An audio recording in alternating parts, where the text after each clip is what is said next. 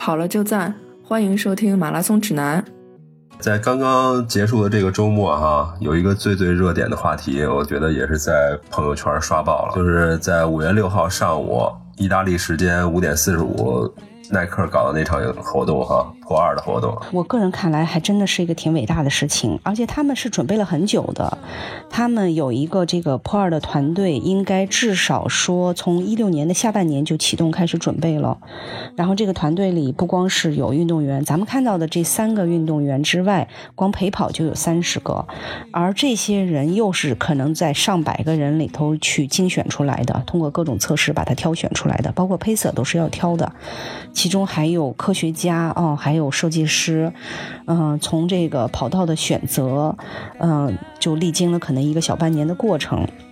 运动员的选择，他们也是经过了很多的一个测试。那么最终锁定的这三个人啊，真的是非常有特色。一个是吉普乔格，来自肯尼亚的，嗯，他目前应该是在上一次就是呃马拉松世界纪录之后，马拉松世界纪录目前是两小时零二分五十七秒，呃，是二零一四年创造的。他应该是在二零一四年之后。跑出的最好成绩，就是在那之后，他在二零一六年的伦敦马拉松跑出了两小时零三分零零五秒，跟世界纪录只差了八秒钟。同时，他其实是在伦敦马拉松打破了三十公里的世界纪录。嗯，那么就也就是说，在世那次世界纪录之后，所有的成绩中，他的成绩是目前最好的，而且他是最稳定的，他逢赛都是一定会出好成绩的，他的表现是非常非常的稳定，所以是这个是吉普乔格。嗯，特别有幸的是，二零一六年伦敦马拉松，我跟他同场竞技了啊，这个就是马拉松的魅力啊。嗯，接下来的一个人叫做塔德赛，嗯，这个塔德赛其实他是目前的世界半程马拉松纪录的保持者。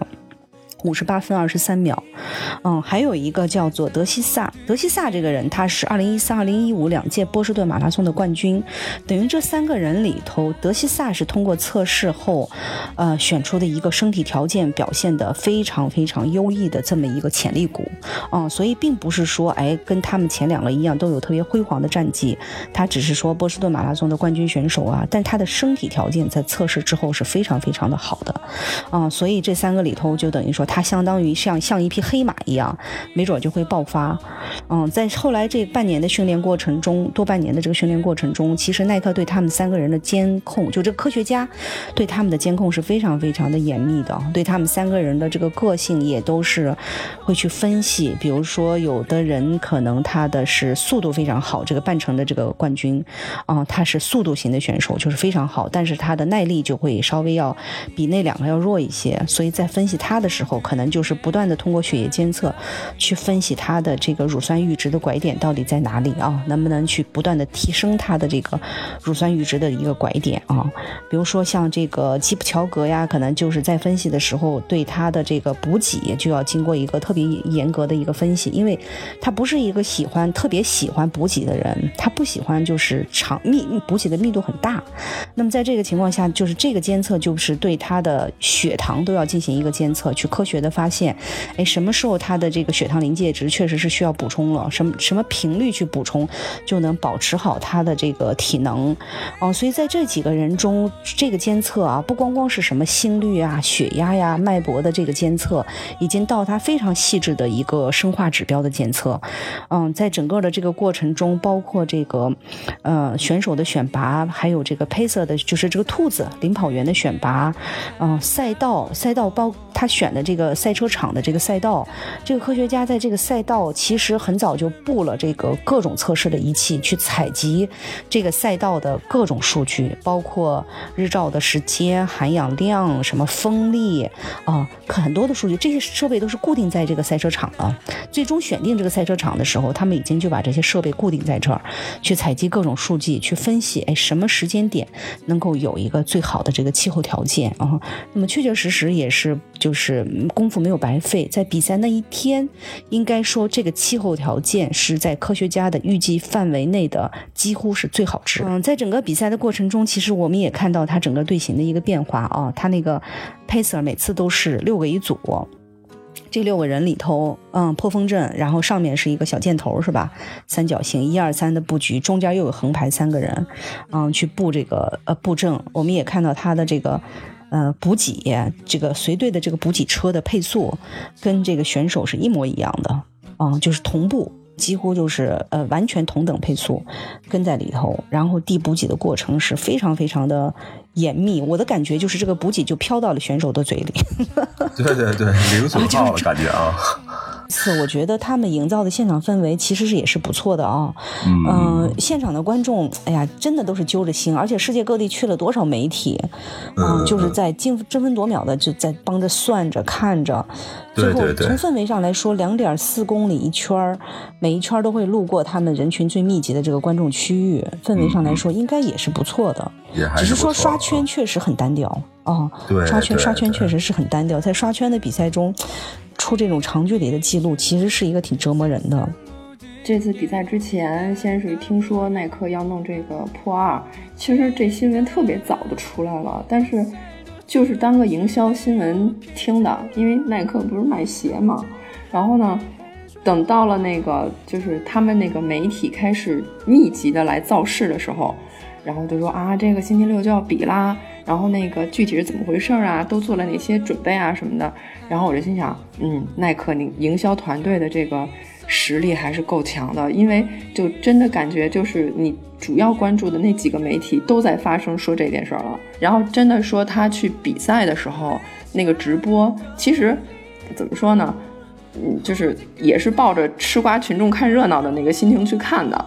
然后呢，就是真的说他去比的时候。哎，那个心态就哎，不知道为什么就发生变化了，激动了啊！尤其是，对，尤其是他那个比赛的，随着比赛的进程，就真的很希望他能破二。嗯，然后而且就是现场还会有就是解说呀、算啊，就是到底是不是跟破二的那个就是配速的差距啊？对，差就是真的就是差多少？对。就真的是一点一点，就是开始投入进去了，特别希望他能够成功。然后到最后的时候，他不是基普乔格后来是三十几公里的时候就开始掉速了，对，就很明显前面就是前面那个兔子很稳定在往前跑，然后基普乔格很他又穿的红衣服，特别明显，所有兔子都是黑衣服，就他一个红衣服，距离越来越远。然后当时就这觉得这心就提起来了，觉得要完就不行，估计。然后，但是你想啊，人家是二五零二五几配速巡航到三十多公里了，我觉得已经是大牛了。当然最后的时候，就是其实到最后的时候已经是。其实都知道肯定是不行了，因为对于他们来说，就那个水平的人，最后差了那么长时间，好二十七秒，二十多秒，就是兔子都散去，然后就让那个基普乔格自己跑最后那点哇塞，我觉得还是挺挺感动的，当时有点泪泪奔的感觉，真的好多人看哭了，我那朋友的也是说看哭了，对，呃，真的是挺，就是因为我我觉得就是那些运动员他。即使就是他跑的时候，他也能知道自己的成绩。前面那车那么大的那数字显示着呢，就是他知道自己，他知道自己已经不行。其实就像你说的，对，可能在三十五公里的时候就已经很清楚了。因为其实你想，二十五秒，你把它分摊到最后的七公里，一公里也就是三秒、三四秒钟了。三四秒钟对于他们每公里来说，那可是相当大的一个提升了。啊，对，就就不是说像那个你前面还 hold 着呢，那不可能 hold 着，是已经相当大的提升了。对，然后就是就是感动的，就是他知道自己已经不不能破二了。但是他还是在全力去冲，哎呀天呀，我觉得，哎呀，真是挺感动的。对对对，最后的时候看到他的喘气已经很粗了，就是其实我在看马拉松比赛的时候，我觉得能够看到运动员跑到最后，能，哎呀，呼吸已经挺重的，还是挺少的。还是挺少，因为这种长距离看的跑的还是挺悠哉的一个感觉。虽然他们会加速啊，那种加速跟百米的加速也不一样，对吧？嗯，跟百米那个冲刺是不一样，但是看出来他确实是很拼很拼了，就这感觉非常拼了。我觉得就是因为就是我是觉得就是最感动的就是他知道自己已经不可能破二了，但是仍然很努力的把这个比赛完成了。我觉得这块是最牛逼的地方。是的，是的，对。耐克之所以定这个破二的目标，也不是说，呃，虽然也不是说一点意义也没有，但也是一个非常大胆的一个想法啊，就也不是说一点可能性也没有，也不是说，但是也是确实是个非常大胆的想法，因为其实这个马拉松的这个记录的打破时间是挺漫长的，比如说，呃，跑进两小时零四分那一年，应该是二零零八年，是格布雷西拉西耶在二零零八年跑进了两小时零四分，终于可以以两小时零三分开头了，然后一时隔六年以后，在二零一四年，呃，柏林马拉松上，基梅托才跑进了两小时零三分，就是两小时零二分的呃五十几秒。50目前能够跑进两小时零四分的人，其实就没有几个。但是我们看一下这个年限啊，零八年到二零两小时零四到二零一三年一四年的两小时零二分五十七，时隔了是六年时间啊。那么现在就是到二零一四年，时隔的是三年时间。你说要把这个记录提升到两小时以内，那那就是说要提高两小时五两分五十八秒，三年的时间。前面提升的那个一分多钟用了。六年啊，年这三年的时间要把它提高到两分五十八秒，其实是确确实实是巨大的一个挑战啊。但是换句话说，你要是定个目标，就是说我要是破两小时零二分，好像这挑战又不这么大了啊。换句话嗯这样说，就没意思了。就是他这个想法是很大胆的一个想法，确确实实啊，但是也确确实实从这个时间进程上来看是很不容易的哎。但是现在你翻过来看，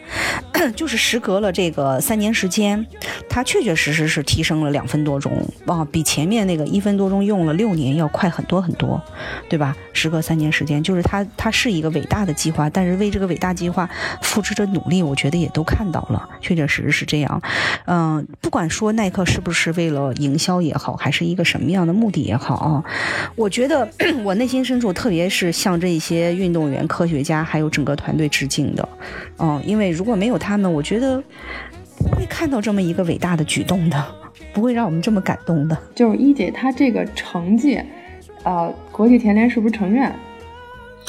嗯，是这样的，就是如果是要承认世界纪录的话，是有几个条件的。第一个条件就是这个赛事是国际田联要认证的一个赛事啊。第二个条件是在这个这个赛道必须是国际田联的 A 级丈量员丈量过的赛道，而且这个赛道在比赛的过程中，前导车上必须坐着这个丈量员啊。第三个条件是在破纪录的时候要有国际田联的官员在场见证啊。从我个人的理解上说，说这个赛道是符合条件的，没有问题。就是赛呃赛道本身要符合条件，比如说它有几个哪一类赛道可以破纪录，赛道本身是符合条件的、但是这一个事情，我从从我本身来看，它并不是一个赛事，它是一个事件。这首先第一点就不符合，它并不是一个赛事啊。再次有没有比如说国际田联的官员在场，这些不得而知，因为我们在报道上没有看到过说有国际田联去报道这件事情或者在场啊。但是我我觉得耐克自己也始终没有说过他要破世界纪录啊，他自己始终说的是一个破二行动而已呀、对，没有说不冲对，突。哦，耐克没有打任何擦边球，我认为。所以说这个可以被认定为，呃，就是马拉松距离的最快路跑记录，但是不能被认为是呃马拉松的世界纪录，对吧？那不能被认定为世界纪录，只是说有人跑出过这样的一个时间。嗯明白。哦，好像是有人说这个可以入选吉尼斯世界纪录。哦，那就看吉尼斯纪录是什么要求了。但是我我我觉得有可能，我觉得吉尼斯什么记录都收，就有可能。嗯我觉得也是。嗯，但本来就应该被记录啊，这件事情。对，我认为这个营销事件都应该进吉尼斯世界纪录。太牛了。真的好厉害。嗯对对对。然后，哎，那我们再说一下这个耐克这次营销的这个这个鞋子啊，我我我觉得、鞋子本身，对、嗯这个鞋子本身就是我看见第一眼就是觉得第一眼的第一印象就是这底儿怎么这么厚。大家都看了吧？嗯大家都看这图了。对对对然后那个我稍后，呃，估计大家也都看了，我可以把那个图发到那个我们的公众号里啊。然后他这个第一印象就这鞋底厚，然后呢，再有呢，就是他们这次耐克他们是呃号称的这个 Zoom X 这系列的这个鞋是以叫。这个这个这个材料还不会念，P E B A X 塑料作为原材料来打造的。他说是一种全新的泡棉缓震科技，然后这个这个材料啊，只有传统发泡缓震材质重量的三分之一，能量的回馈率也高达百分之八十五。然后同样的这个传统跑鞋的能量回馈率仅在百分之四十到六十之间。然后呢，跟最好的缓震发泡发泡材料比，他们是百分之七十。所以说，就是他们在这个材料材料这一块是有创新的，是有新科技在里面的。所以说我也是问了那个就是跑鞋方面的专家啊，看看说这回耐克是不是又用概念以及这个营销概念来忽悠大家。然后结果这人专人家专家就说了，说这回还真不是忽悠，这回是真的是有高科技在里头。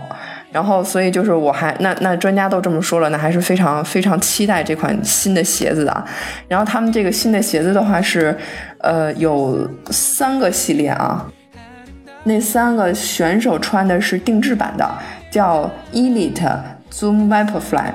这个版本。然后就是，但他们穿的这个鞋是不上市发售的。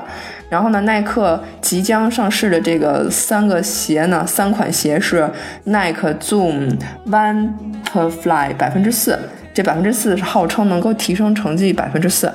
还有就是 Nike Zoom Fly 和 Nike Air Zoom Pegasus 三十四。天呀，这怎么这么长啊？这名儿。然后说这个新鞋子会在六月八号在耐克网站和指定的零售店发售。感谢大家收听《马拉松指南》，在各大播客客户端搜索“马拉松指南”都可以收听。我们的主播呢也都有自己的微博，我的微博是艾特段威，喜欢阳光很好。我的微博是孙飞 runner，我的微博就是我的名字石春健。我们节目的微博、微信都是艾特马拉松指南播客，欢迎大家关注。